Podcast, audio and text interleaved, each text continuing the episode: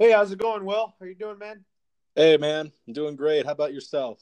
I'm doing well. So, uh, welcome everybody to the uh, Loro Antonio Sports Talk podcast show.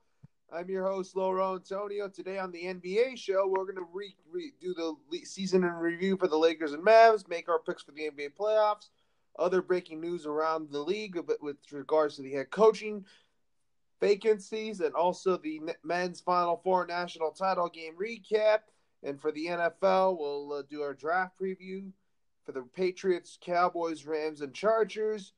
Make our top five tight end list, and then for the baseball, we'll do some uh, recaps of the Dodgers Brewers series and all that. So let's start with the NBA, and uh, let's start with the news of the day. So, so, give me your thoughts on Luke Walton parting ways with the Lakers, and also Magic Johnson suddenly stepping down as the Lakers president of basketball operations.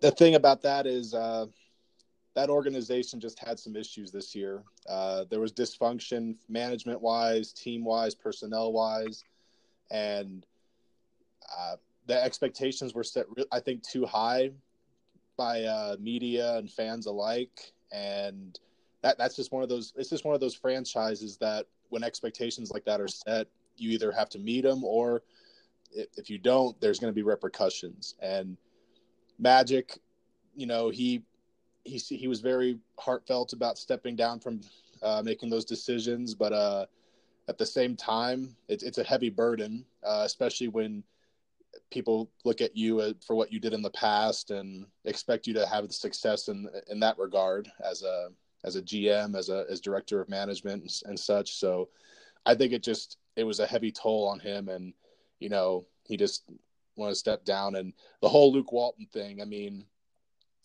the writing was tech, kind of on the wall.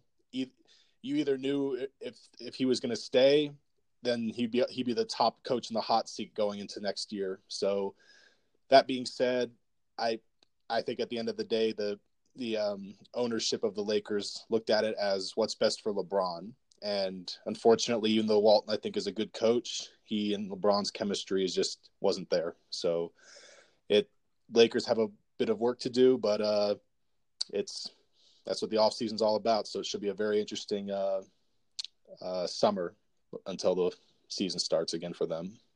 Yes, and then Rob Pelinka did mention that uh, he will be the one that will lead the coaching search for the Lakers, and also want to ask the reverse question with the Mavs. So Dirk Nowitzki played very well in his last two games of the NBA season, and then he reti- he is retiring. So now with him retiring, was this an is, now Luke is Luka Doncic now the franchise player for the Mavs?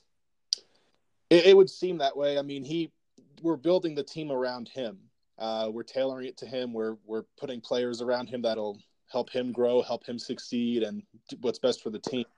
I I, I do think that uh, uh, if if the whole legal issue with Porzingis resolved and he, he's fully healthy coming back here, he'll he'll definitely is he's more than capable of uh, filling the void as a, as a premier scoring big man that with uh, Dirk retiring.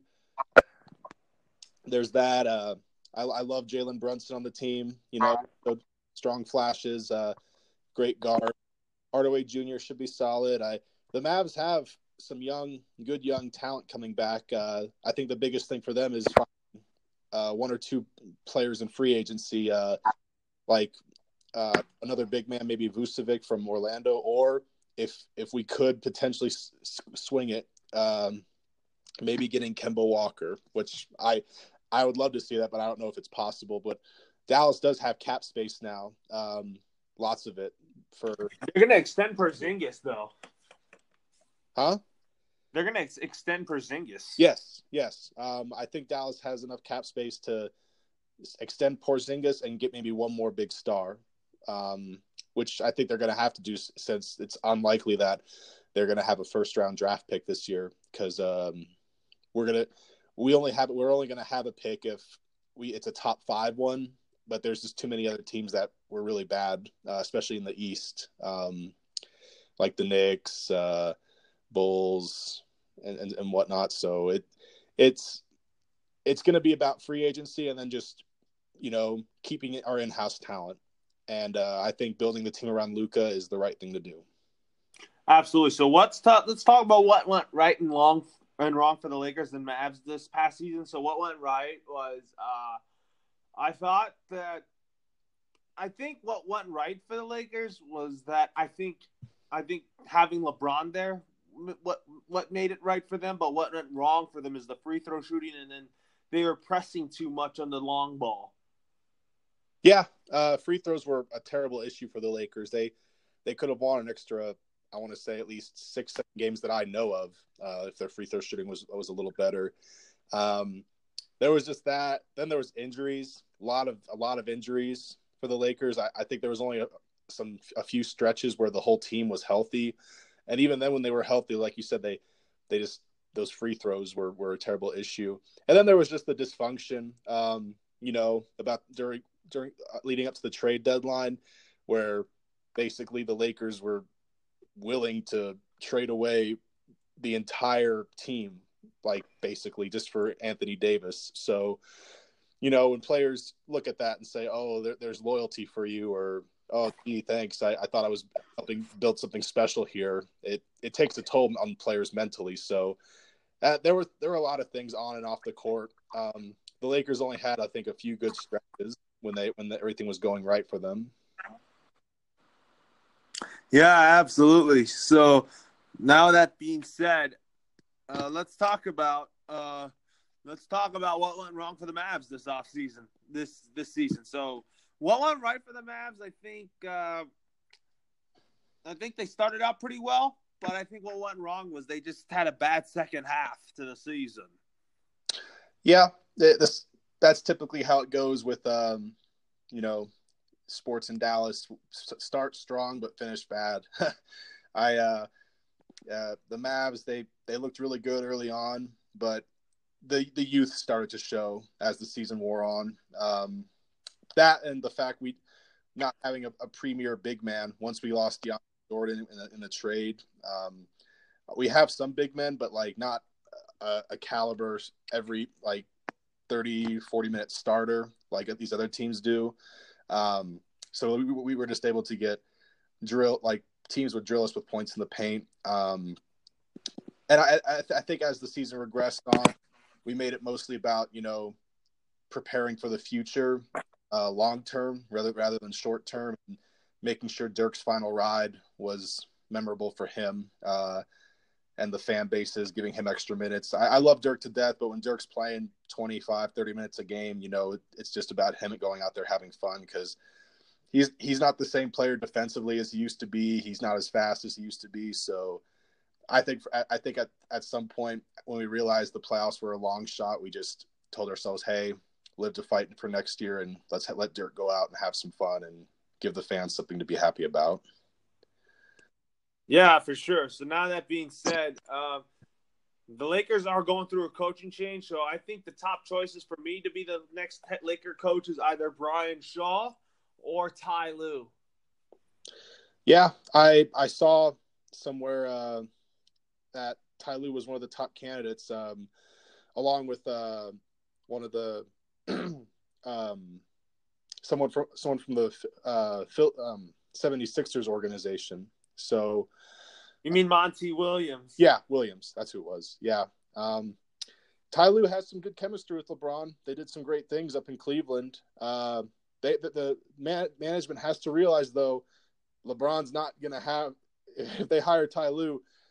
He's LeBron's doesn't have the same cast that he did in Cleveland when they were successful. You know, uh, a healthy Kevin Love and Kyrie Irving who was killing it in clutch. So I mean, uh, the the management has to be open minded and realize that they need to give them a chance and they just need to see progress. They don't like the Lakers shouldn't be expected to win it all out next year when the when the finals. Progress would be winning record and a playoff spot.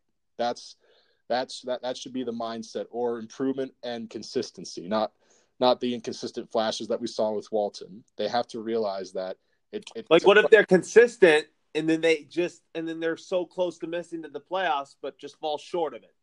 Could that be okay in Ty Lue's first year as a Laker coach? I actually think it should be just because the West is so dang competitive.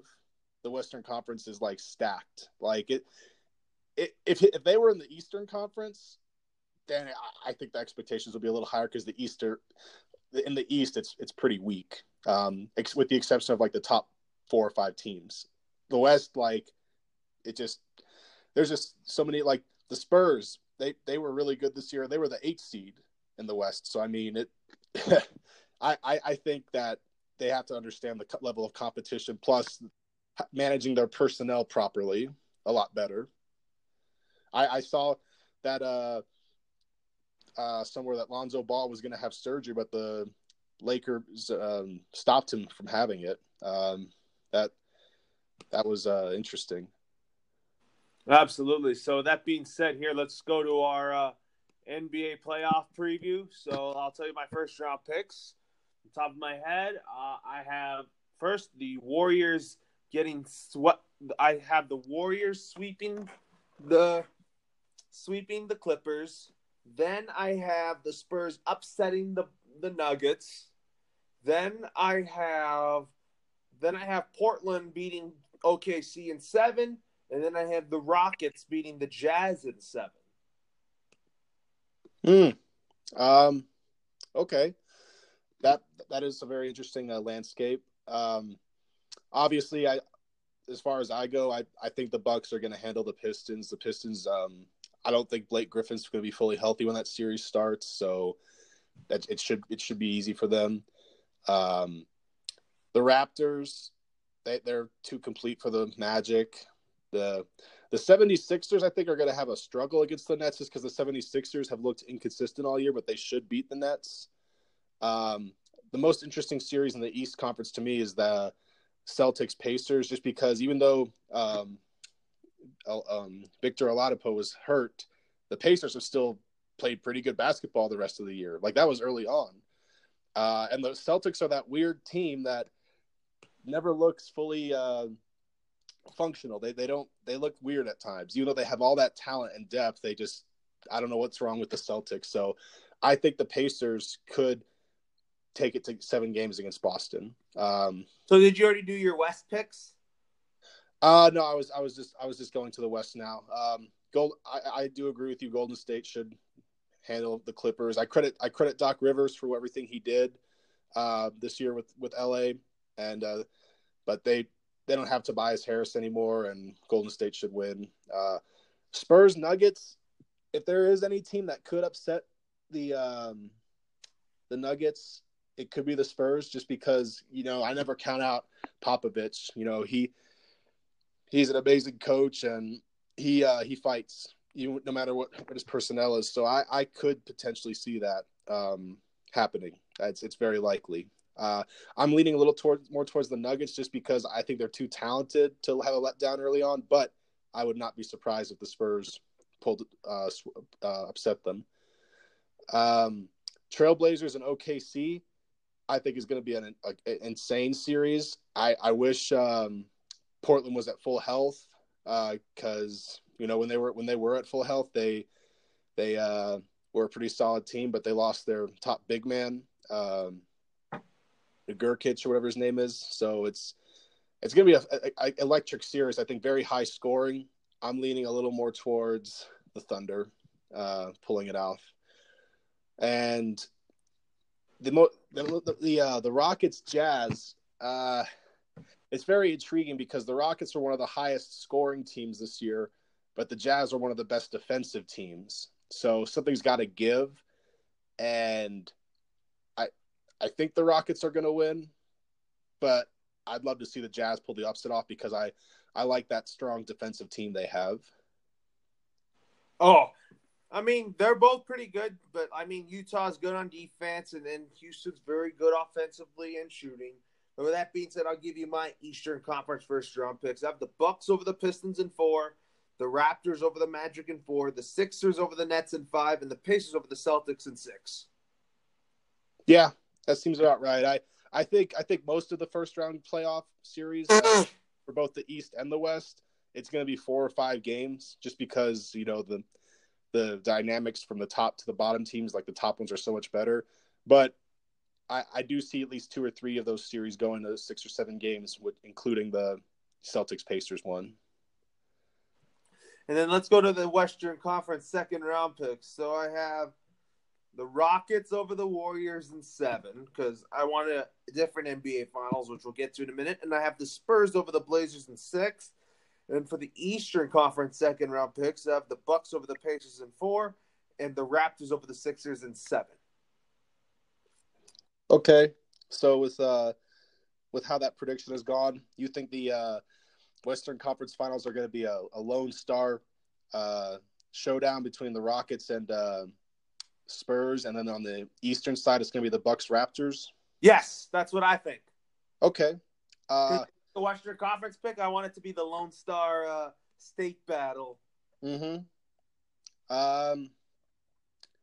I think that if that were to happen, um, the Rockets would have a very good chance because taking down the Warriors is no easy feat. They almost did it last year. Um, just had some injury woes, and I the the, the Warriors just uh, you know they they they they had the, the experience the Rockets were lacking, so that's how they were able to win that last time in the conference finals. Uh, I think it's great that the Warriors and Rockets aren't on separate ends of the bracket because now we're guaranteed a uh, a different conference finals from last year. I I like seeing change. So um, the West is very tough to predict because all those teams are so good and competitive. But I do agree with you that it, it, I think it will be the Raptors Bucks on the East side. They're it, those two teams have just been so good all year long that you know that should be the series we, that we, we should get in the conference finals.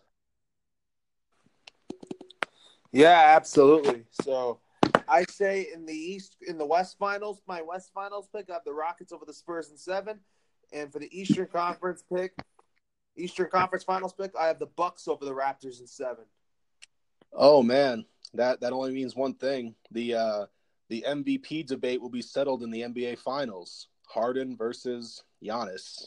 That's that would be an exciting electric showdown. Um, I, I see I can see that because even though there's a bit of a talent disparity between the Spurs and Rockets, being the state the whole state pride thing, I think that it'll go to seven games just because they um they'll they'll, gut it out and the the Bucks I think compared to the Raptors are have have just more are more balanced as a team. Uh, the Raptors have like a lot of big men and a lot of you know tough physical uh, defensive capabilities, but the the Bucks are just they're they're a very complete team. All um, uh, so I I do think that if that was the case, if that was the scenario, that would happen. And if it was the Bucks versus the uh, Rockets, I see the Bucks winning in six.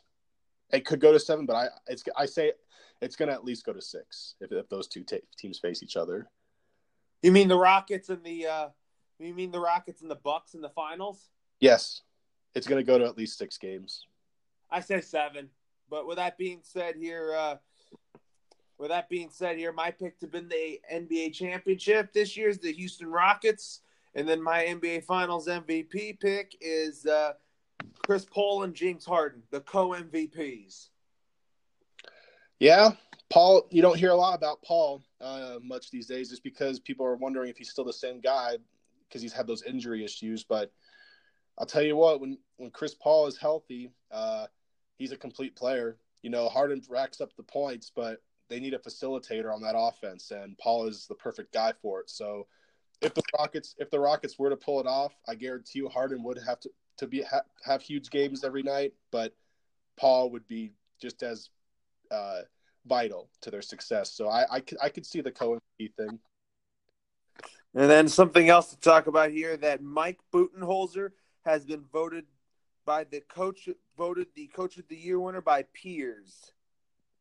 Oh, I I the Bucks were an afterthought a few years ago, so he's done an amazing job. I I think it's well deserved, well earned. Yeah, it's well deserved here. So that being said, um, give me your thoughts on the uh, national title game recap, which will be our final basketball thoughts of the day. Well, it uh, it didn't disappoint. Uh, it was down the wire.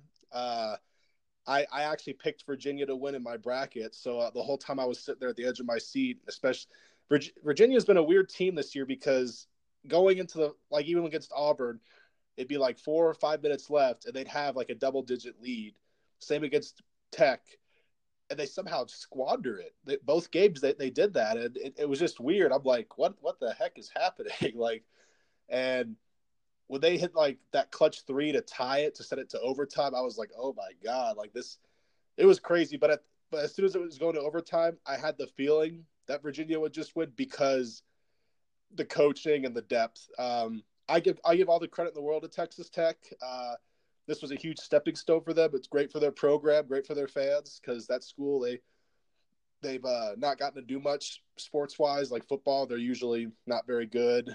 Baseball, they're they have ups and downs. So this this was a uh, a great thing for that school, that university, um, and it was a great storybook ending for Virginia, considering how they crap they crapped the bed last year, one of the biggest upsets of tournament history. So. I, I think the storyline was just set up nicely. The finish, uh, exciting, and hats off to Virginia. You know, they Tony Bennett's a, a great coach, and uh, he deserved a, a, championship for what he's done and had to go through. Yeah, what a Cinderella story Virginia was, and also uh, a great NCAA tournament. It was a fantastic Final Four this past weekend, which is my final NBA thoughts of the day, and also I'm looking forward to the NBA playoffs starting today. So that being said, uh, we'll take a quick break, and when we come back, we'll talk about the NFL. Just a minute. Awesome.